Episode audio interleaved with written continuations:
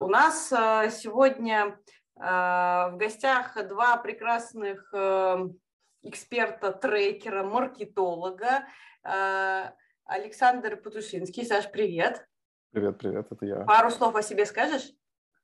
Скажу, скажу. Я руковожу рекламным агентством. Мы интегрировали трекинг в работу с клиентами. У нас в основном стартапы к нам приходят, в основном работающие за рубежом. Мы им классно делаем маркетинг. Мне кажется, Маша меня позвала сегодня именно рассказать об этом.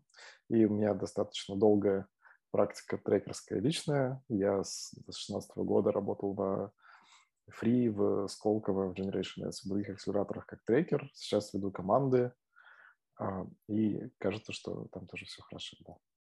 Круто, здорово. И также у нас есть э, Ольга Катина. Оль, привет. Привет, привет. Тоже пару слов скажешь о себе? Да, всем привет. А, меня зовут Ольга Катина. А, я сооснователь агентства Arcade Digital. А, мы занимаемся перформанс-маркетингом, инфлюенс-маркетингом с прошлого года и IT-разработкой, специальной IT-разработкой для маркетинговых коммуникаций. Достаточно много делали платформ для онлайн-соревнований, для челленджей, для спорттеха. Вот. Э, работаем в основном с крупными брендами, стараемся, да, не со стартапами. Вот. Э, любим большие комплексные проекты. Э, из тех, кого, с кем гордимся, мы делали ASICS, весь digital в России много лет.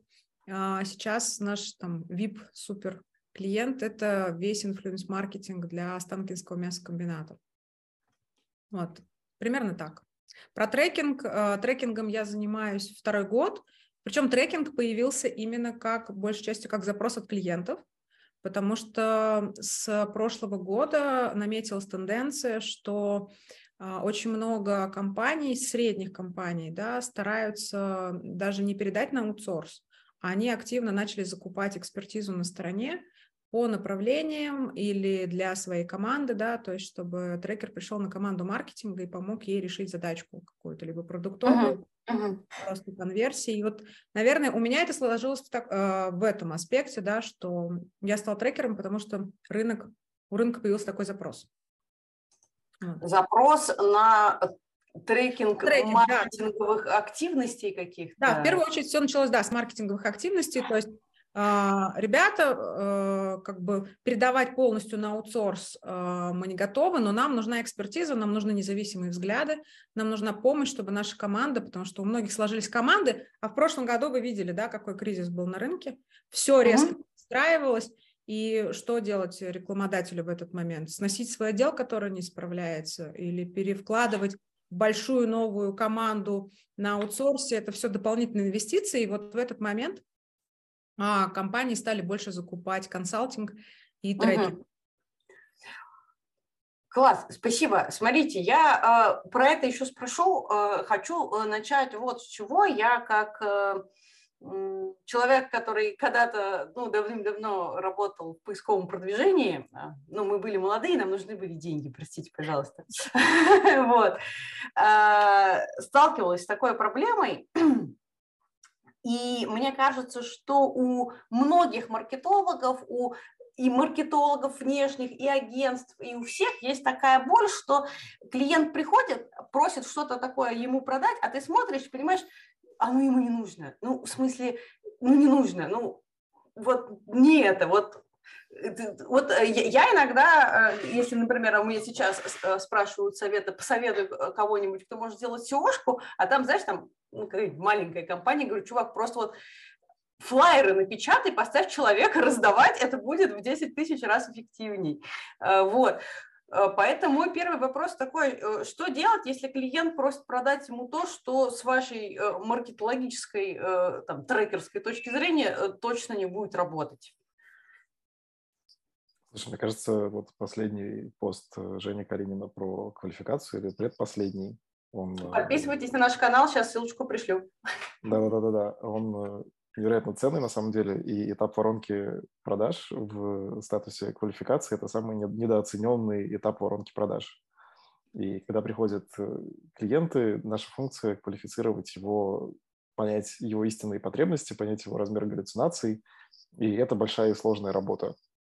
Она очень индивидуальная, она зависит от и от селза, который работает, и от предпринимателя, который приходит с э, запросом, и вся магия... Но ведь не только же понять нужно, ну, в смысле, я вот, например, поняла, что у него там в другом, а он, а он не понял. А он и... не согласится еще, да, то есть... Там, да, да. И что, и а что, я что вам не верю, Маша. Я ну, вот, вот, вот он пришел там, Коля, говорит, слушай, мне там инфлюенсеров нужно. А ты э, смотришь такая, и такая, какие в жопу инфлюенсеры? Ну, в смысле, э, не помогут. Не помогут инфлюенсеры тут.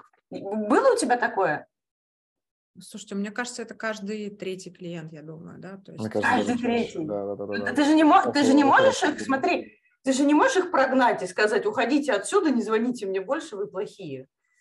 Слушай, я ну, могу рассказать правду. У меня был один клиент, а, с которым я не спорила. Ну, то есть это был так, э, мы работали достаточно много лет, э, и у меня был менеджер, у которого был свой вижен, менеджер у клиента, да, с его стороны, диджитал-маркетолог, у него был свой вижен, как нужно тратить бюджет. Вот, то есть у нас есть свой вижен, у него есть свой вижен. Иногда, кстати, такое бывает, особенно когда ты работаешь с крупными брендами, да, у них есть свое верхнеуровневое понимание, как они тратят деньги. То есть э, маленькие компании тратят деньги, например, с высокой степенью эффективности, им нужно быстро подобрать канал определенный, да, то есть а крупные бренды, они работают на Awareness, на показатели узнаваемости, и а, ты каждый раз, запуская рекламу с широким охватом, просто там сливая миллионы денег, тебе кажется, божечки, ну как так можно, у нас там ни лидов нормальных, ни посадочных страниц, тебе бренд говорит, все в порядке все в... Мне нужно, чтобы было 30 миллионов охвата. Да, и такое было. Ну и да, мы немножечко а, спорили, и тогда в какой-то момент у меня наш менеджер а, сказал, слушайте, мне будет очень удобно, если вы, как мое агентство, сэкономите мне время на то, чтобы я с вами не спорила. Угу. Это нормальный KPI, кстати, охват. Если, если, если да, они, они знают, об охвате, там нету каких-то внутренних метрик типа конверсий, заявок или еще чего-то, на которые влияет качество сайта. Открутить охват – это святое дело, мне кажется, для рекламного а, а много знают, что хотят? Ну вот прям знают, что хотят, и ты такая, а, вы действительно знаете, что хотите. Ну, как правило, если в компании есть маркетолог, сильный маркетолог, своя стратегия, это значит, что они чаще всего знают, что хотят. Практически чаще всегда, да. Обычно я, я, я вот просто вот вспоминаю свои seo времена, вот был у, у меня э, клиент, который э, туроператор, и э, мы с ним работали по трафику, ну там много там Э, запросов типа там отдых в гостинице такой-то, отдых в гостинице секой-то, а он э, смотрел только один запрос туры в Сочи. И хотя у меня была статистика и по продажам в том числе, я э, каждый месяц ему показывала графики по, по трафику, по этому, но он каждый месяц был недоволен, потому что говорил, я набираю отдых в Сочи, а нас там нет. Так, ну, вы понимаете, это это не так быстро, но вот э, давайте посмотрим на ваши продажи, э, как они там удвоились. Э, вот. И возвращаясь к моему вопросу, много ли знают, что хотят клиенты? Вот такие, которые, типа, у нас есть маркетинговая стратегия, и она там, ну, какая-то адекватная или там приближенная. Слушай, у меня, мне кажется, все знают, что хотят. Ну, то есть, когда они приходят, они приходят с каким-то пожеланием, и проблема кроется в том, что они еще и знают, как они хотят это получить. Угу. Проблемы начинаются на этапе другом. И обычно приходят за продажами в том или ином виде, или за заявками, или за продажами, или за там, установками мобильного приложения, или за там, скачиваниями, регистрациями, чем-то еще. Э, и часто у клиентов бывает видение, часто это видение, оно плохое. И именно в этот момент мы подключаем трекинг. Э, почему мы его подключаем? Потому что работа рекламного агентства, она очень интимная. То есть ты работаешь обычно очень плотно с клиентом э, над очень важными вещами. Если ваши отношения сложатся изначально некорректно, с какими-то искажениями, то такие отношения, они выжгут команду, будут очень короткими, ЛТВ будет крошечный, и денег вы не заработаете. Поэтому стандартная а потом клиент ситуация... уйдет и будет всем рассказывать, какие вы дурачки, вообще просто с вами даже разговаривать не о чем. Да-да-да, поэтому здесь э, жажда сиюминутной наживы, она практически всегда является прямым убытком. Поэтому мне кажется, и я заставляю своих менеджеров по продажам, когда продаю я это тоже делаю, добиваться именно синхронности в понимании шагов. То есть, что мы делаем, почему мы делаем, как мы результат контролируем, как мы будем проверять, что мы идем туда, куда нужно и так далее. Это архиважно. Ну, если речь не идет о охвате, как вот об энгейдже, как Оля говорит, там, конечно, можно, э, можно открутить энгейджи без проблем. Слушай, а у меня вопрос. Ты сказал, мои клиенты знают, чего хотят, угу. но они хотят неправильно. Это ты про что? Ну, они знают, что хотят. Они, например, хотят там X продаж, там типа тысячу установок приложения, но они могут также выражать желание о том, каким образом это будет достигнуто. Угу. А, типа мы хотим там X продаж, э, нам для этого нужен такой-то канал, э, и там, не знаю, да. по, по, по слову отдых в Сочи. Или наоборот, не нужен какой-то канал, который сейчас перформит хорошо, его стоит пробовать, мы это знаем. Такой, нет, это, это не сработает. И приходится бороться, приходится какую-то линию аргументации подбирать, причинно-следственные связи собирать. Э, и это уже посложнее, но делать это все равно нужно. Чаще всего необходимо. То же самое касается доработок сайта. То есть, когда клиент приходит, ему говоришь, что, слушай, с таким сайтом ничего не запускать нельзя, обычно это воспринимается в штыки. Ну, то есть, как будто бы вы навязываете мне какие-то лишние услуги, хотите с меня денег больше заработать, хотя агентству очевидно, что такой сайт будет плохо конвертить. Оля, а у тебя такое есть? Смотри, как, Саша, классно, как трекер подметил разницу между ну, в твоем вопросе. Ведь он ответил, на самом деле, что иногда клиент действительно не знает, что хотят, но он уточнил, что они путь неправильный хотят. Очень круто. А, ну, слушай, на самом деле, да, вот такое часто бывает, да, что действительно путь они не понимают или путь и сроки. Ну, как бы потому uh-huh. что все хотят быстро, да, э, все хотят быстро, просто, а маркетинг вообще перестал быть быстрым и простым.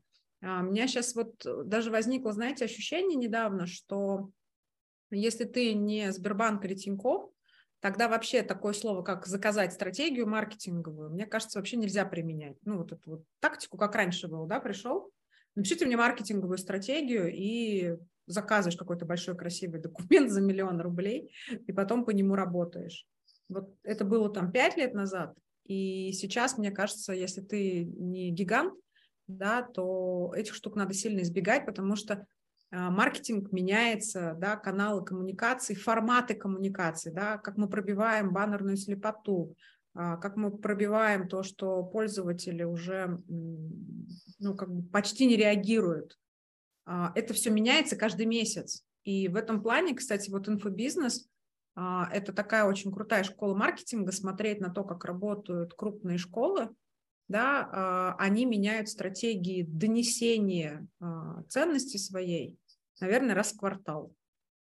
Вот. И поэтому иногда клиент приходит, он видел вчерашний день и говорит, я хочу, как вчера было, там, в SEO, да, а ты говоришь, слушай, чувак, сегодня уже не так. Uh-huh, Вчерашний uh-huh. день прожили, сегодня все изменилось. Позавчера там все хотели э, в Телеграм, да, сегодня все уже хотят там обратно в ТикТок, да, вот там последний в декабре все такие, пойдемте в ТикТок. то есть получается, что э, на этапе продажи должен быть очень квалифицированный продажник, который расскажет э, клиенту, что то, что он хочет, возможно, но просто это получится да. не так, как он хочет. Это один из главных ограничителей масштабирования агентства. То есть это, это вот сложный, смотрите, я как процесс. раз хотела спросить про мой следующий вопрос был про масштабирование агентства, потому что агентский бизнес это всегда ну боль, то есть если мы не знаю написали приложение, мы вот там Э, сто раз установили, тысячу раз установили, не знаю, сто тысяч раз установили. Это какой-то такой более понятная история для масштабирования. А агентство – это всегда люди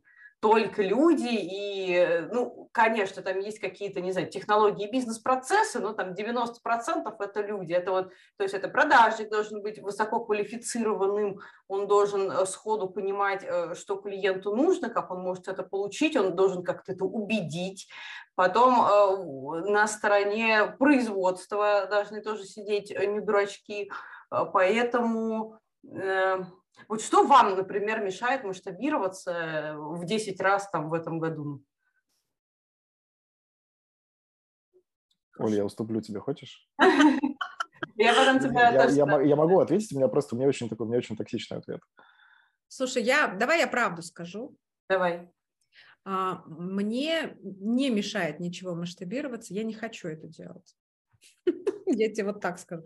Ну, то есть у меня внутренняя позиция относительно вот рекламного бизнеса, который у меня есть, а, я не планирую делать из него компанию номер один. Это, ну, это разная игра. То есть вот то, если ты работаешь э, таким бутиковым подходом, бутиковым подходом, то вырасти очень сложно. У тебя плюс один клиент, а, у тебя, ну, даже не так, у тебя, по сути, новый человек плюс сотрудник компании, да, это значит плюс три клиента. И нужно очень быстро вот, ну, вот эту а, как бы юнит-экономику складывать. Она достаточно сложная, ты правильно заметила, да, и так как количество каналов растет, а, нюансов растет, у тебя вот этот производственный конвейер тоже пухнет, он пухнет, пухнет и пухнет, при этом растет очень сильно конкуренция, да, рынок выплеснул на прошлый, прошлый год безумное количество хороших маркетологов на рынок, которые ходят по рынку, да, сократилось количество рекламодателей, физическое количество заказчиков. Вот, и сейчас, ну, это честно, это не самый маржинальный бизнес, да, раз. Он, это не самый растущий рынок по темпам. И, соответственно, чтобы здесь масштабироваться... Это вообще растущий рынок?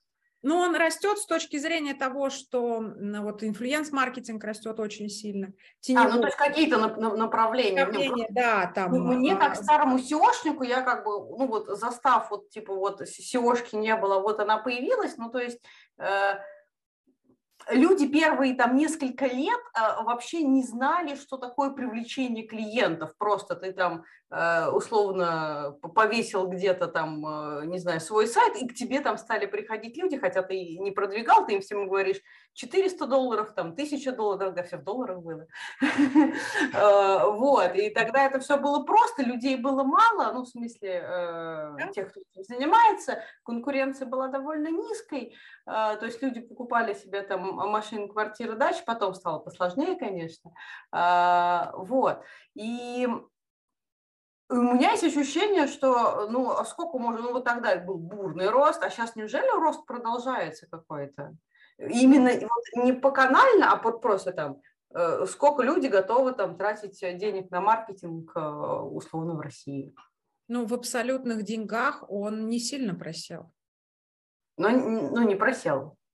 Просел, по-моему. Но от, отчета еще не было, прогнозировал же везде проседание, но в итоге нет, потому что есть сегменты, которые бустят, да, то есть если условно ушел, э, не знаю, там крупный зарубежный рекламодатель с одной стороны, с uh-huh. другой стороны, да, э, извините, Аяш Шабудинов, инфобизнесмен, стал третьим по открученным деньгам ВКонтакте. Ну, то есть а, есть большой рынок, который просто занимает это место, да. А, Слушай, я потом к тебе приду, спрошу, кто же были эти первые два, потому что реклама Аяза преследует меня везде. И как сделать женщину 37 лет миллионером? Э, они на год умеют таргетироваться, а на месяц рождения вот еще не научились. Э, вот, ну, в общем, я, я уже не знаю, куда мне скрыться. Я посмотрела все их креативы. Ну, с большим уважением. Отвечая на твой вопрос, я закончу тогда примерно, что а, у да. меня нет цели большой масштабироваться, у меня есть цель удерживать динамику, которая есть, да, должна угу. быть там 25%. То есть тебе просто нравится этим заниматься, и ты не хочешь там, не знаю, миллион миллиардов? Ну, он меня, э, как бы он, это бизнес, который я выросла, понимаю его, как многие, да, пришли там из маркетинга, я его понимаю, он помогает там моим другим проектам, я помогаю из других проектов этому проекту. Такая органическая история просто. Она uh-huh. живет и развивается. Есть идеи, а, как его в этом году подращивать, да, за счет чего, каких услуг. Вот, но такого, что, знаешь, а, амбиции, что можно вырасти, не знаю, там, в топ-10 digital-агентств запрыгнуть, да, российских, ну, у меня, честно говоря, нет. И ага. Мы там пытались уже IT-продукты свои делать, да, в команде. Ну, то есть интересно пробовать играть другие истории. Зря мы, что ли, трекеры, в конце концов. Саша, а у тебя есть... Э, Рассказывай ты, у тебя какие да, идеи? Там, на топ-10 или, или как ты растешь? Это амбиций, у меня, амбиций у меня таких точно нет. Мы растем от года к году стабильно, но у меня есть глубокое убеждение о том, что масштабировать агентство вообще как бы нельзя. И мой тезис подкреплен тем, что на рынке России нету крупных рекламных агентств. Нету рекламных агентств, которые оцениваются там в миллиард долларов. Просто ну что, ну вот это вот там рейтинг теглайна, вот там берешь. Если и... посмотреть внимательно рейтинг теглайна, то все это ребята, которые там находятся где-то в статусе среднего бизнеса. То есть они даже не крупные. Если взять какую-нибудь там студию Артемия Лебедева, где работает там 200-300 человек, и Артемий Лебедев, который декларирует о том, что с рекламой в Инстаграме он зарабатывает кратно больше денег, чем дивидендов приносит студия, то же самое, зная, зная внутрянку частично, внутрянку лидеров типа Демиса, Кокоса и так далее – там просто, просто этого рынка нет. Это как бы маленький, очень уютный, очень своеобразный рынок, но пытаться на рынке агентств построить э, большую, крупную компанию – это попытка, на мой взгляд, конечно, э, движение против течения. То есть это, это очень а сложно. что мешает? А, ну, в смысле, что, что мешает? Мне кажется, что общий размер рынка, общее количество клиентов, общая бизнес-модель. Ну, то есть э, аутсорсинг маркетинга – это не единственная бизнес-модель. Ты можешь держать у себя в штате маркетолога, ты можешь не заниматься маркетингом, ты можешь э, делать маркетинг самостоятельно. То есть очень, ну, очень много ну, разных смотри, способов. Смотри, э, да, я тут соглашусь, но а вот что мешает консолидации? Что если вот там Дымис, Кокос вдруг, не знаю, объединятся там со студией Артемия Лебедева, у них там будет там тысяча человек, они умрут после этого или или, или это будет крупная компания? Подожди, Потому это что... не про масштабирование, это, по сути, консолидировалось два игрока и стали большим, больше. Не, ну вот смотри, просто Саша сказал, что э, маркетинговое агентство в принципе не может масштабироваться до э, крупного бизнеса, чтобы оно было типа ого-го, не знаю, там в 5000 человек, например ну, если я правильно, Саша, понимаю, а, что даже все, кто в топе теглайна где-то наверху, они все, э, ну, там, типа средний бизнес. И что даже Артемий Лебедев на рекламе в Инстаграме и там, в Ютубе зарабатывает больше, чем приносит ему его агентство. А, вот. И я вот хочу просто узнать, ты, ты, ты тоже считаешь, что агентство в принципе не может быть большим? Нет, но они же есть большие. Ты... Давай так, смотри, мы про что хотим проговорить? Я, да? я, я хочу узнать, вот э, смотри, я, например... Единорога сделать на рынке э, рекламу. Например, например.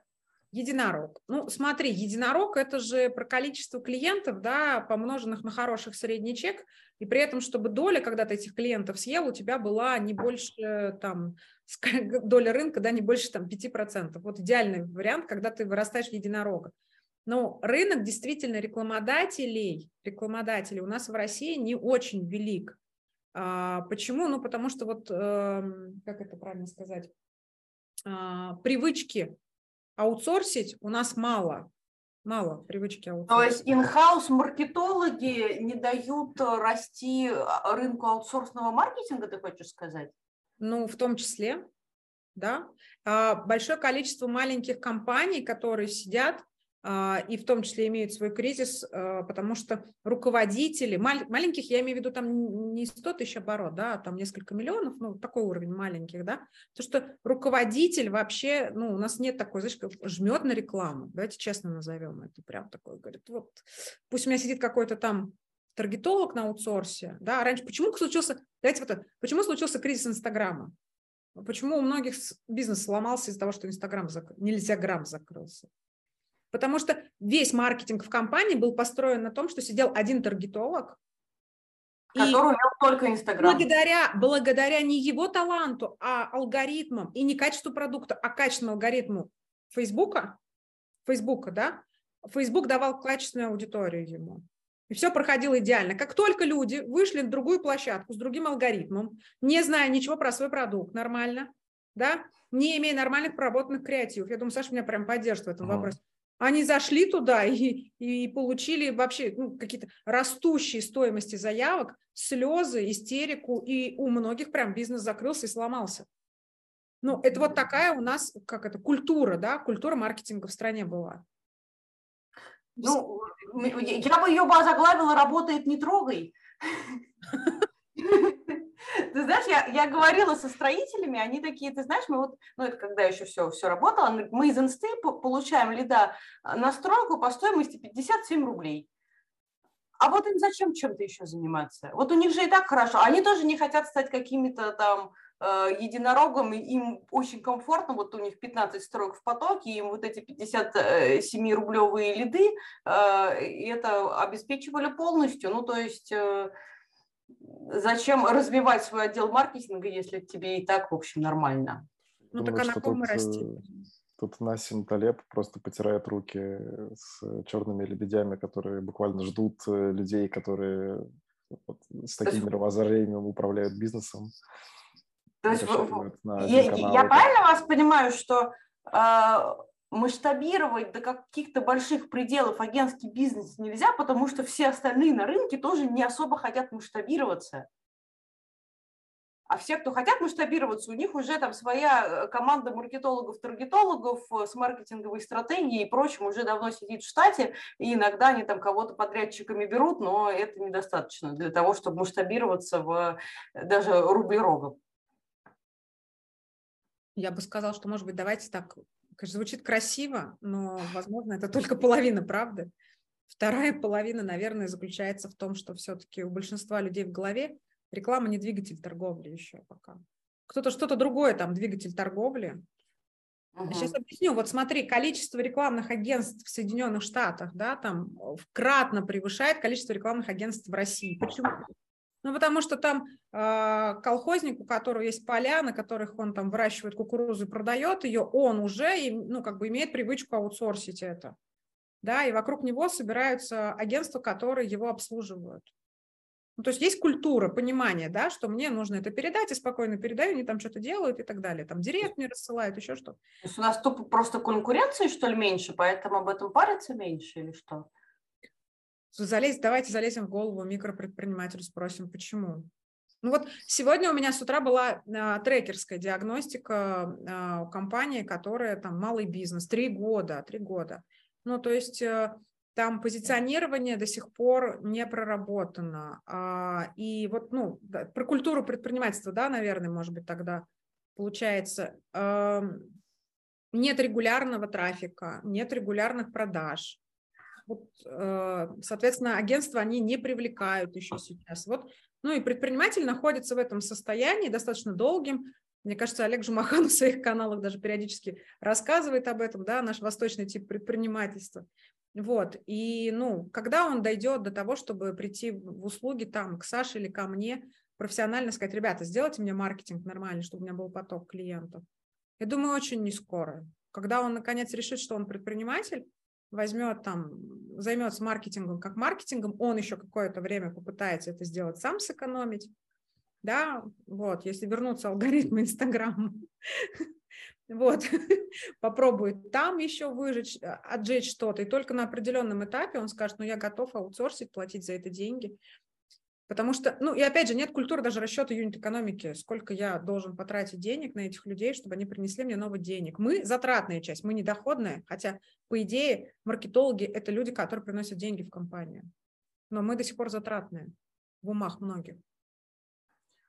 Но это, а. возможно, объяснение на твой философский вопрос, потому что вопрос реально Ну, смотри, у меня получается мой философский вопрос, э, знаешь, короче, я вот в хорошее могу двинуть рассуждение, что э, вот будет у нас много трекеров, они, значит, э, нормально с предпринимателями поработают, те поймут, э, что такое юнит-экономика, что Э, что вот ты, вот воронка, вот ты сюда денег положил, вот отсюда денег забрал, и тогда можно будет масштабировать маркетинговое агентство до каких-то толстых э, этих э, пределов. Э, слушайте, я, знаете, что хочу э, поговорить? Я знаю, что вот и у Оли был опыт того, как маркетинговое агентство может порождать продукты, и а у Саши вообще продуктовый маркетинг на аутсорсе. Хочу вот об этом поговорить. Смотрите, у нас получается, что агентство, которое аутсорсное, которое не внутри, вот по вашему опыту получается, что оно может порождать внутри заказчика какие-то продукты или какие-то продуктовые изменения. Как вы к этому пришли, вообще зачем, насколько это продается, не продается? Э, Саш, давай вот с тебя начнем. Слушай, мы к этому пришли очень просто. э, когда вот то, что говорил Оля про классический вид э, агентства, где тебе приходит заявочка, и они говорят о том, что нам нужны клиенты, вот у нас есть сайт, давайте нам рекламу, все будет работать. Mm? Такой подход, он утопичен, он не работает. Нужно работать с продуктом, нужно работать с целеполаганием, нужно работать, с, тестировать разные гипотезы. Все это выходит за рамки фреймворка бизнеса рекламного агентства значительно. Это совершенно другая услуга. Это услуга где-то гибрид продукт-менеджмента, трекинга, какого-то консалтинга и так далее. И мы просто очень явно научились снимать цели клиента и объяснять клиентам о том, что чтобы прийти в эти цели, нужно готовиться меняться. Этот процесс изменений, он не самый простой. Это значит, что мы будем лезть. Э, это не, не, не значит, что вы нанимаете мальчика, который настраивает вам Facebook. Значит, что вам, вы нанимаете команду, которая будет проактивно предлагать менять что-то на сайте, менять что-то глубже, чем сайт, в тарифах, в пейволе, в анбординге, в стоимости продукта, в тарифах продукта и так далее. Потому что только так мы можем прийти к каким-то адекватным целям, а не нажав кнопку «Включив Facebook». Более того, после того, как мы там несколько лет работали как ребята, которые просто настраивают Google Ads, Facebook, э, мы просто перестали брать проекты, которым нужен только трафик. То есть мы берем сразу на комплекс, на продукт, на трекинг, на маркетинг, и тащим все это еженедельными спринтами вперед. Слушай, а покупают? Ну, просто мне вот сложно представить, если мы возвращаемся к нашему такому среднему предпринимателю, который такой еще денежки-то подзажимает на маркетинг, когда ты ему говоришь, «А, смотри, чувак, а, а теперь мы будем менять твой продукт, который вот мы тут пришли вообще с улицы, с мороза, mm-hmm. никто про ты про нас не знаешь, но мы сейчас э, тут спринтами, э, еще слово-то какое, mm-hmm Э, будем твой продукт изменять, потому что да говно этот продукт, слушай, ну это невозможно вот это маркетировать, ну ты чего? И он такой, слушай, какая прекрасная идея, Александр, давай так делать. Вот тебе деньги, подожди, там еще есть фраза, вот тебе деньги, да, много. Э, как вы вот это продаете? Э, или это просто какие-то очень сильно квалифицированные ребята, которые приходят там по рекомендации от других ребят, которые уже с вами поработали, или как? Слушай, нет, у нас даже холодный есть. Но это все исключительно вопрос э, коммуникации с фаундером. То есть я прихожу на первичную встречу, задаю Ты лично вопросы. приходишь? В основном прихожу я лично. Не в 100% ага. случаев, но там в 80. Прихожу я лично, мы обсуждаем, и пресейл выглядит как диагностическая сессия у трекеров. То есть я пытаюсь понять, что происходит сейчас, что должно произойти, какие есть конкуренты. То есть ты, получается, приходишь такой, э, вроде ты как маркетинг пришел продавать, но на самом деле ты такой, знаешь, как Зорро такой, а под, а под маской у тебя, значит, трекер, и проводишь диагностическую сессию с да вот этой проблематизирующей части. Ну, на самом деле именно так, именно так. Друзья, у нас, кстати, будет э, этот э, вебинар Жени Калинина, как на самом деле устроен трекинг, э, вот буквально 13 февраля, приходите, я сейчас ссылочку оставлю в чатике. Вот, Саша, пожалуйста, продолжай. Да, именно так. То есть Возможно, я просто упрощаю, у меня не рекламное агентство, а такая надстройка над трекером в виде команды, которая умеет перформить конкретные каналы, но это на самом деле так. То есть, да, мы оказываем рекламные услуги, но нет, мы оказываем их только. У нас э, минимальный чек на услуги 2000 долларов, средний чек там чуть больше 3000 долларов. И каких-то конструктивных возражений, проблем я на преселах не слышу у нас есть квалификация, то есть мы не возьмем на большой пресейл, конечно, там микро, микро совсем бизнес, у которого 100 долларов на тест Фейсбука, конечно, нет. Если uh-huh. мы видим на пресейле о том, что это стартап, это стартап, который ищет продукт market fit, у него есть на это деньги, у него есть на это время, у него есть на это команда, там же еще команда нужна, да, то есть это, это не просто, это не просто я говорю, что ваш продукт какой-то плохой, мы его будем допиливать, я еще и декларирую о том, что с вашей стороны нужна команда тоже, которая будет это дело менеджерить, которая будет тестировать гипотезы какие-то на стороне продукта, которые будут участвовать в еженедельных планерках, которые длятся иногда там по 2-3 часа.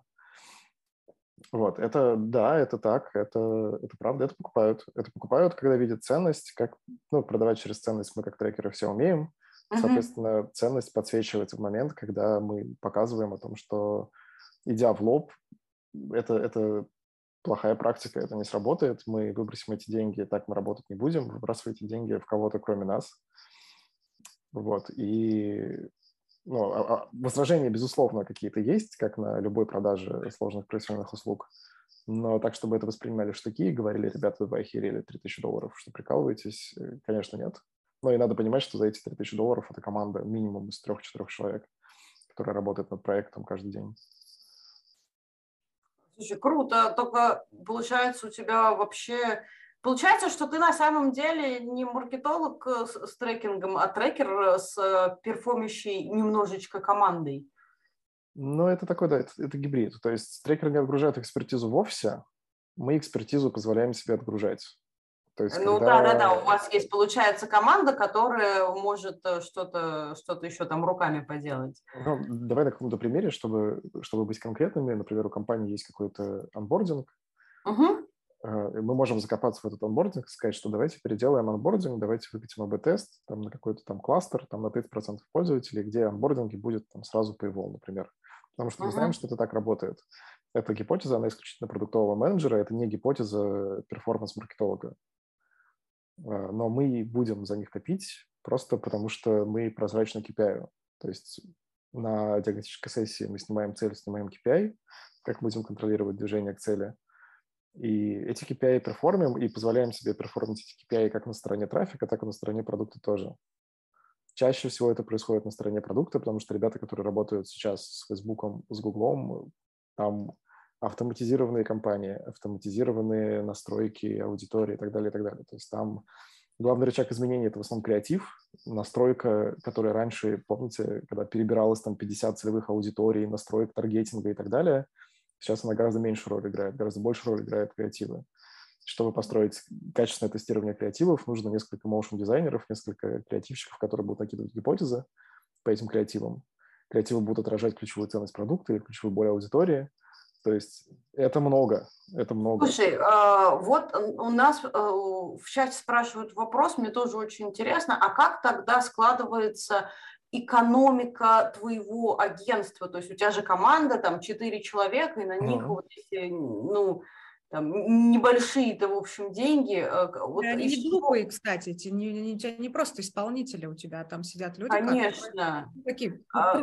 продукты в определенном смысле. Да, как у, как у агентства сходится экономика плохо. Агентства? Скажи, пожалуйста. Там даже 3000 долларов это мало за ту работу. Да, мы теперь такие с Солей сидим, типа, чего? Всего лишь 3000 долларов, а там 4 человека, плюс Саша, плюс кто-то еще, ты вообще на этом зарабатываешь? Да, а... тем более в такой дорогой стране, где ты находишься, Саша. Ну вот в Израиле точно не имеет смысла продавать ничего за 3000 долларов совсем. В Израиле за 3000 долларов можно продавать диагностическую сессию, скорее всего. Это и, и, и то на тебя, наверное, на тебя будет косо, косо смотреть, да.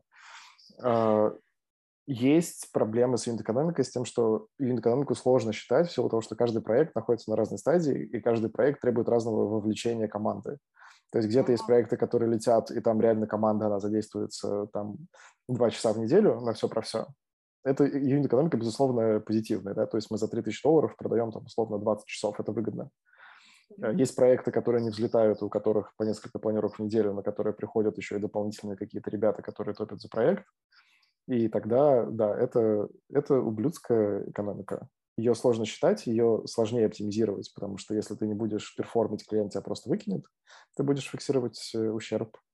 Но, в общем, я бы хотел как-то красиво и по-умному ответить на вопрос про юнит-экономику, но, к сожалению, красивого, умного ответа для вас у меня нет. А, слушай, а вот ты по часам работаешь или по достижению каких-то KPI? Как вот эти там 3000 долларов, это ты что продаешь? Это фикс. Это фикс. Это фикс. А ну, на какие-то KPI коммитишься? Мы коммитимся на KPI, но у нас нет практики того, чтобы вознаграждение зависело от KPI. И uh у нас нет такой практики в силу того, что у нас нет обсуждения этого с клиентами. То есть нас этого не спрашивают. Иногда спрашивают на пресейле, но, разумеется, на ранней стадии ни одно агентство не возьмет на себя ответственность за результат какого-то отдельно взятого продукта. Агентство не знает продукт, агентство ничего, точнее, не знает вообще об этом бизнесе, никто не будет коммититься под, под uh, success fee. Агентства, работающие за success fee, я слышал про них, но мне кажется, что их очень мало, и вряд ли кто-то будет это делать. Я, я знаю такой пример. Э, у меня вот, когда я еще была SEOшником, был совершенно потрясающий руководитель. Он еще тогда, ну, в смысле, это там лет 15 назад, придумал э, сдавать сайты в аренду. То есть к нему mm-hmm. приходил, вот как к вам приходит клиент, он говорит, слушайте, ну сайт у вас, ну так себе, мы вам сделаем, но бесплатно, но свой. И он делал соседний сайт, его продвигал, и, но если клиент хотел уйти, а, то просто э, телефоны с сайта убирались, через три дня клиент возвращался. Такой, все-все-все, мы оплатили счет, что-то мы передумали. Mm. Вот, и он э, через какое-то время, насколько мне известно, просто стал э, с кем-то работать там по лидам, потому что у него вот эти вот телефоны, которые висели, это была там IP-телефония, которая переводила звонки, он все эти звонки мог слушать и мог считать. Но, честно говоря, вот чтобы на потоке так работать, я тоже особо никого не видела. И это все-таки были там даже не сколько старые клиенты, сколько старые сайты, то есть ты мог... Ну, это арбитражники такие. Ну да, а, да, это, это другая бизнес-модель да, арбитража. Да, да. Мы работаем работаем Оль, как, как ты... за лиды. У нас есть такая практика. Ты работаешь за лиды. Но это, знаете, всегда только с третьего месяца. Я это подсмотрела, кстати, у IT-agency, да, это очень круто. Ой, слушай, а, то, есть, э, то есть сначала вы там такие присмотрелись, э, ну, на три сходили условно, и потом такие, ну можно и за лиды. Нет, но эта практика действительно, она есть на рынке, она есть у крупных брендов, и она только с теми, кого ты знаешь. Ну, потому что это и честность, э, раз клиент, и второй, ты должен посмотреть, какие у него процессы. Если он сломанный весь внутри, да, если он их принять не может, а, то ты берешь на себя эти риски. Поэтому мы должны... Ну, да, это, это правда проблема. И когда ты слушаешь звонки и понимаешь, что все твои кровные лиды, которые ты добыл, просто были посланы вот этим менеджером с трубкой э, куда подальше, ты такой, ну как же так? Ну, блин, такие лиды хорошие были, а вы их вот так вот. Так что нет, есть такая практика на рынке, она действительно существует. Сейчас я даже больше скажу, ее пытаются сейчас как-то раскачать очень много людей, ну, потому что, еще раз говорю, у нас конкуренция сейчас очень бешеная, да, со стороны фрилансеров со стороны молодежи, которая вообще на все согласна, и таргетинг за 5000 рублей настраивать, и все. Слушай, все, ну сейчас еще столько курсов, типа, выучим на интернет-маркетолога, да, да, да, да, да. И поэтому... по сне за 8 часов, и ты сразу начнешь уже получать какие-то деньги. Слушай, э, я хотела тебя спросить именно вот про продуктовый маркетинг. Я знаю, что у вас был проект, который вы инициировали, и там он даже там а, а, в акселератор пошел. А, насколько вообще вот аутсорсный маркетинг так может? Это вот не три месяца, видимо, надо быть с клиентом, а там больше, чтобы он тебе такую интимную вещь, как разработку новых продуктов доверил. Как это выглядит? Ну, даже не так. Знаешь, как это было? А, мы, ну, во-первых, у нас агентство – это второй бизнес с партнером. Uh-huh. Первый у нас был э, там в 2015 году еще была онлайн-школа, и мы когда уже начали работать с разными компаниями, мы, так я говорил, мы вот ASICS вели 6 лет в России. Мы сделали просто специальную... А у моего партнера бэкграунд, он IT-разработчик. Вот. Uh-huh. Много лет э, руководитель, и сейчас он там Минцифры работает еще параллельно. Соответственно, а, периодически у нас возникают идеи, давай что-нибудь автоматизируем, попилим, покодим, поломаем. А, и мы делали платформу для компании ASICS один год, второй год, и когда уже снова наступал там третий год, мы должны были проводить эту специальную рекламную активацию, я сказала, слушайте, ну мне жалко просто, мне просто жалко, что мы ее доделываем, да, и она больше никому не нужна, это вроде бы работающая штука. Вот, и э, мы сели, попробовали из нее создать облачное решение, чтобы на ее базе э, другие компании могли запускать свои челленджи, соревнования. Э, в России как бы, корпоративный спорт начал потихоньку тогда подниматься. Вот, в 2019 году, до 2020 года, когда все пошли по домам. И, соответственно, просто мы, ну, как бы достаточно, это, кстати, частая практика. Люди, например, планируют какой-то продукт, да, продают в Enterprise идею, там по-другому немножко просто происходит, да, разработчики продают в Enterprise идею, Enterprise заказывает, оплачивает, они делают продукт, да, и дальше его выводят на рынок. Вот есть такая практика, мы немножко от обратного пошли, да, угу. сделали для Enterprise и поняли, что это может быть интересный продукт, и вывели его в самостоятельное плавание, а, сделали несколько проектов, пилотов успешных достаточно. Мы прошли акселератор Go Global у Free, прошли Сбер 500. Вот. А как команда выглядела? Это ваша команда или это команда со стороны заказчика? Вот это там чьи люди? А там уже нет заказчика. Ну, то есть, э, смотри, у нас есть наработка, да, у нас, ну, как бы, как, что мы взяли? У нас есть опыт, наш опыт проведения онлайн-соревнований, модерации их обустройства, да, у нас есть менеджеры, которые могут это вести. Раз, у нас есть понимание, как э, это должно управляться, да, как должны приходить люди, регистрироваться. То есть все понимание, которое мы условно там, делая а, заказчику продукт, да, разработку, понимание, как это должно, как архитектура этой платформы. И мы написали новую да, потому что та была как бы, ну, создана под одного человека, управлялась она там внутри кода, мы сделали полноценный а, облачный продукт, где есть кабинет там организатора, участников. Угу. Все. То есть это, получается, ваш продукт остался? Да, он стал нашим продуктом. Там у меня есть еще до сих пор, господи, как его, лицензия на это ПО. Прикольно. Вот. А, мы уперлись просто в определенные ограничения рынка, которые не сразу увидели. Ну, то есть, знаете, как это бывает, такая ошибка выжившего, когда ты сделал успешные пилоты, а потом считаешь, считаешь и понимаешь, что эта штука, ну, не масштабируется. Почему? Потому что, ну, задачу, которую ты решал, она не такая сложная, не такая острая, не такая больнючая у людей.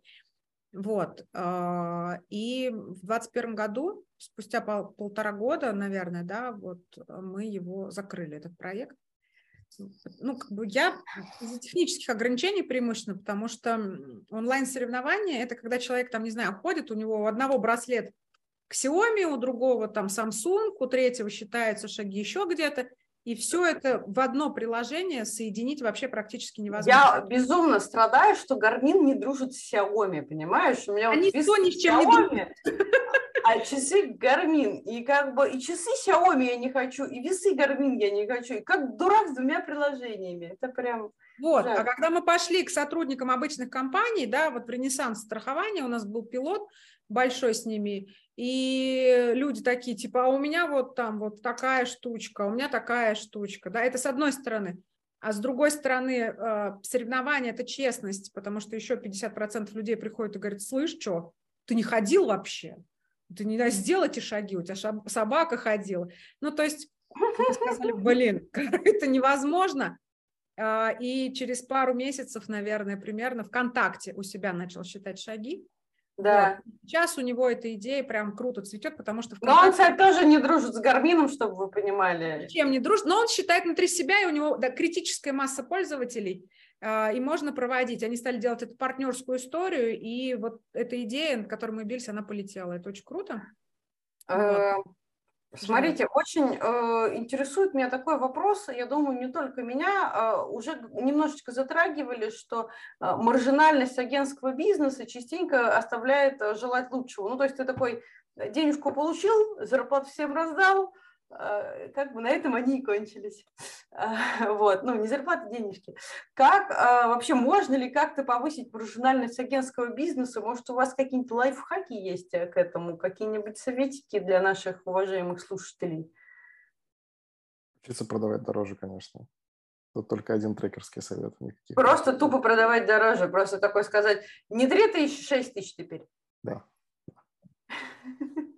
Во-первых, не побояться, во-вторых, объяснить э, человеку, который задаст тебе ну, разумный вопрос. Какого, какого черта? Ну, то есть ну, надо тогда и ценности на 6 тысяч принести, ну, минимум. Да. Или брать клиентов, для которых рычаг агентства будет таким, что не будет важно, платишь ты 2, 3, 4 тысячи долларов, 10, 20 и так далее. То есть или, или учиться продавать дороже, или учиться продавать других клиентов э, дороже. Можно посмотреть на практику консалтеров, Вообще, mm-hmm. мне кажется, что агентствам можно многому научиться у там, не аутсорсеров, а именно каких-нибудь McKinsey, еще кого-нибудь. Ребята продают презентации, которые собраны из доступной в интернете информации за сотни тысяч долларов. Используя... У них там аналитики сидят, там э, имя вот такое.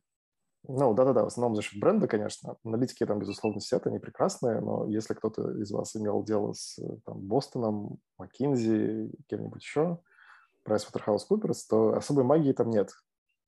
То есть никаких э, секретов рынка, черной магии, таинственных знаний из Хогвартса нет. Это то, что может сделать примерно там каждое агентство плюс. Но при этом они продают гораздо дороже, и у них совершенно другой сегмент целевой аудитории. У них сегмент аудитории – это государство, у них сегмент аудитории – это enterprise компании, какие-то совсем большие компании, которые занимаются экспансией и так далее. То есть, как э, говорил в том числе и Женя Калинин, э, трекинг можно продавать за 20 тысяч долларов, если ты трекаешь команду в Арабских Эмиратах. Консалтинг, э, перформанс-маркетинг можно продавать за 10 тысяч долларов, если ты перформишь на рынок Америки на американскую компанию. То есть... Слушай, ну я, я вот смотри, я вот... Не цены поднимать, я, можно чуть-чуть уточню. Это надо выбрать сегмент, где нормально покупать. Где уместно будет поднять эти цены. Да, или сегмент очень растущий. Да. Я, я просто, смотрите, я вот представляю себе вот э, среднего владельца, эм, среднего владельца какой-нибудь там средней маркетинговой компании. Вот там у меня сидит, не знаю, там два таргетолога, SEOшник, э, дизайнер, который баннеры рисует, там копирайтер, вот у нас там пять человек. Ну, мне же стрёмно э, теперь говорить, типа, не 3 тысячи долларов, а 6. Ну, в смысле, а от меня ну, все разбегутся, а мне вот этих вот э, своих, значит, бойцов тоже как-то кормить надо. Ну, как, чтобы как, не больше как, половины разбежалось все. Как, как вот это вот преодолеть? Ну, потому что, ну, ну, ну, я не знаю, ну, вот там тот же кокос, разве он что, может такой пойти и сказать, а, теперь давайте все в два раза дороже. Я думаю, что они делают больно иначе. Они, просто срезают количество часов на проект, который выделяется, и таким образом увеличивают э, маржу в два раза. И там SEOшник работает над одним проектом 40... Ну, я не знаю, я не, я не упрекаю Кокос в таком случае, не знаю как, но я знаю, что многие игроки рынка делают просто минимально. Просто идут по пути сокращения расходов. Тем более SEO, ты же сама знаешь, что такая штука. Сайты в целом сами растут, у них возраст там, все, все такое. Глядишь, что-нибудь подрастет само, и ты это запихнешь в отчет, и все такое, типа, готово. Слушай, ну я знаю, что отчеты можно, конечно, э, если ты талантлив, можно написать отчет так, что что, что всегда все будет прекрасно, а если ты э, языкаст, а, то можно на встрече с клиентом плохой отчет обосновать так, что он тебе заплатит больше. Ну, то есть я прям даже знаю такой случай, как а, человек поехал на встречу с клиентом, клиент был ужасно недоволен. Он говорит, давайте мы вам будем меньше денег платить. Он говорит, ну, смотрите, вы нам будете меньше денег платить? Ну, тогда мы же вообще никогда на эти позиции не выйдем. Ну, в смысле, мы будем меньше тратить, а, у нас будет меньше бюджета, и поэтому просто мы расстанемся через несколько месяцев, и все. Поэтому вы нам должны теперь больше денег платить, и вот как-то они перезаключились на большее количество денег, хотя там... Ну, это, конечно, уникальный случай, все-таки такое бывает редковато.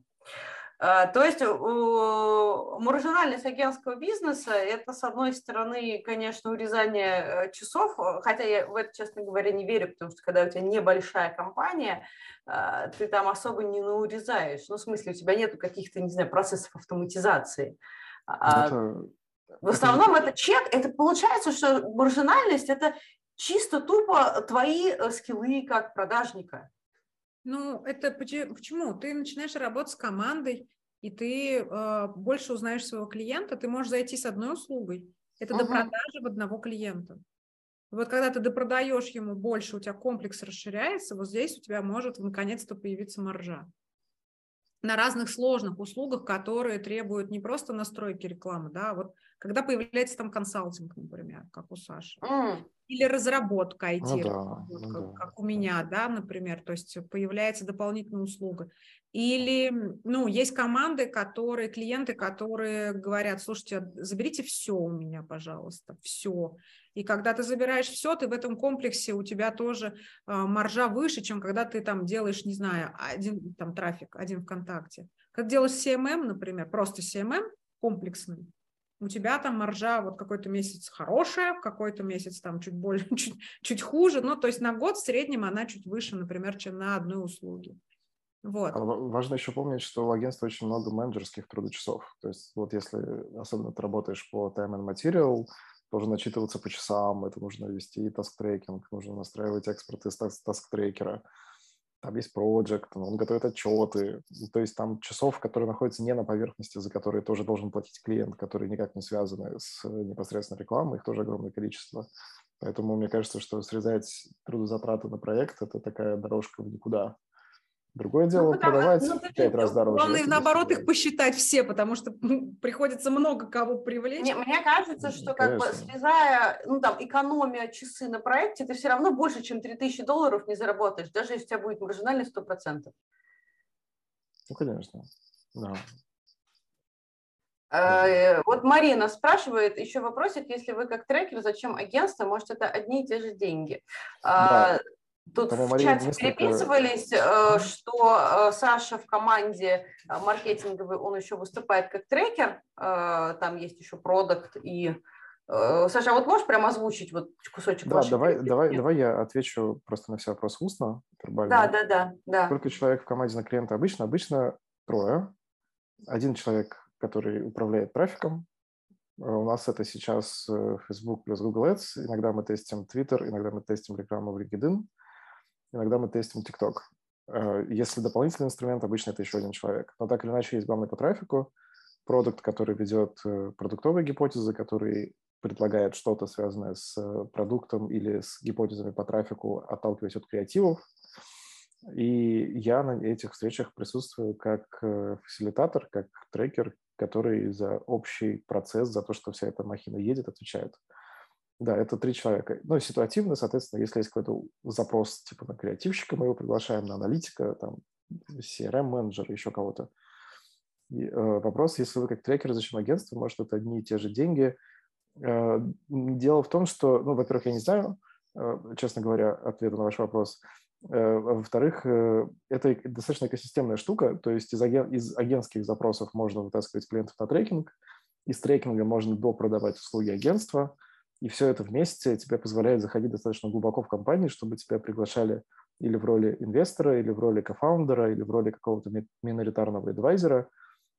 То есть э, экосистема консультанта, у которого ответственность в области продаж и маркетинга, она такая достаточно широкая. То есть куда пойти дальше, там в целом понятно. Можно пойти в команду, можно пойти там, в инвестиции, можно пойти еще куда-то. А, ну, так или иначе, и трекинг, и работа агентства я просто люблю, мне нравится этим заниматься, нравится смотреть на новые команды, нравится смотреть, как команды растут, мне это не вызывает выгорания, мне, мне это нравится. Вот. Надеюсь, что я, Мария, ответил на ваш вопрос. Да, большое спасибо. А, Оля, а у тебя э, э, твои трекерские компетенции в маркетинговом агентстве как-то реализуются? Очень минимально на самом деле. Вот, то есть у меня есть, я говорила уже, да, у меня появились клиенты, которые приходят вроде бы в агентство, а, но а, говорят, что, блин, у меня есть команда, и платить X2 своим и вашим я не хочу, давайте вы меня а, будете консультировать. Угу. И здесь просто я выступаю как консультант, да, и как трекер, и как консультант, потому что иногда нужно прийти просто помочь решить задачку, на объекте да, за месяц там, поработать с конверсией, иногда нужно потрекать команду, чтобы она сама это сделала, в зависимости от того, как договариваемся. Вот. Друзья, чуть-чуть выпадаем из времени, пять минуточек у нас еще есть. Угу. Угу. Хотела обсудить вопрос, вот мы перед эфиром говорили, что э, нейросети захватывают мир, вот. Э, хочу начать этот вопрос со стихотворения забегают в избу дети, в торопях зовут отца. Тятя-тятя, нейросети заменили продавца. Заменит ли нейросети маркетолога в том числе и вообще, э, не знаю, всех нас, будут ли они вместо нас продавать, делать креативы, там, рекламный бюджет, ведь сейчас очень много всего этого делается. Нужны ли вообще будут в будущем рекламные агентства, маркетинговые агентства? Кто хочет первый начать? Я уступлю девушке, конечно. Оль, если хочешь, ты можешь вернуть мне, я запросто отвечу. У меня тоже тут такая токсичная, пассивно-агрессивная точка зрения на этот счет. Слушай, я тебе уступлю. Хорошо. Э, я думаю, что, возможно, Маша, я не знаю, сколько твоим, твоим детям лет, но я думаю, что, возможно, наши дети за, за, за, застанут момент, когда нейросети заменят какой-то полноценный юнит в команде, Пока мне кажется, что это не более чем инфоповод. Я знаю практическое применение нейросетей в генерации креативов. в генерации текстов, в генерации изображений. И я знаю, в Фейсбуке много ходило тестов, в, на TechCrunch многие ребята из рекламных агентств влили трафик большой, статистически значимый, репрезентативный на креативы, которые делала нейросетка – они ничем не отличаются по эффективности. Какие-то чуть лучше, какие-то чуть хуже, чем те, которые делают Но, люди. в общем, э, рядового сотрудника заменить может, но ей нужен руководитель. А, во-первых, ей точно нужен руководитель. Э, и, и, например, вот из хороших примеров нейросети не точно заменит каких-нибудь иллюстраторов, да, вот иллюстраторов, которые рисуют картинки, в них нет смысла, просто потому что нейросети потрясающе справляются с этой задачей. Наверное, они дальше эволюционируют в какую-то там анимацию, в какой-то motion – но так или иначе, кто-то должен быть ответственен, и этот ответственен человек, он должен быть компетентен в этом. А нейросети достаточно сложно устроены сейчас просто на уровне промпта, то есть чтобы сформировать такой запрос, который показал бы хороший результат, он все равно требователен к экспертизе. Поэтому мне кажется, что иллюстраторы, они просто вместо механические движения кисти рук э, будут формировать классные запросы в нейросети и получать классный результат. То есть должность останется, человек останется как интерфейс для управления нейросетью. Но так, чтобы они заменили полностью, возможно, я слишком скептично отношусь. Возможно, я просто старый дед, который не верит в новые технологии, смотрю на ВХС фильмы, пересматриваю по вечерам. Но пока мне так не кажется. У меня родилась прекрасная идея для стартапа. Нужно срочно открывать онлайн-школу, где, знаешь, учим писать запросы в нейросети. Типа, Она и там... уже, уже есть такая. Да что ж такое? Вот. Реклама уже. Ну, слушай, инфобизнес, я говорю, я ну, наблюдаю активно и учусь, потому что они очень быстро забирают эти тренды.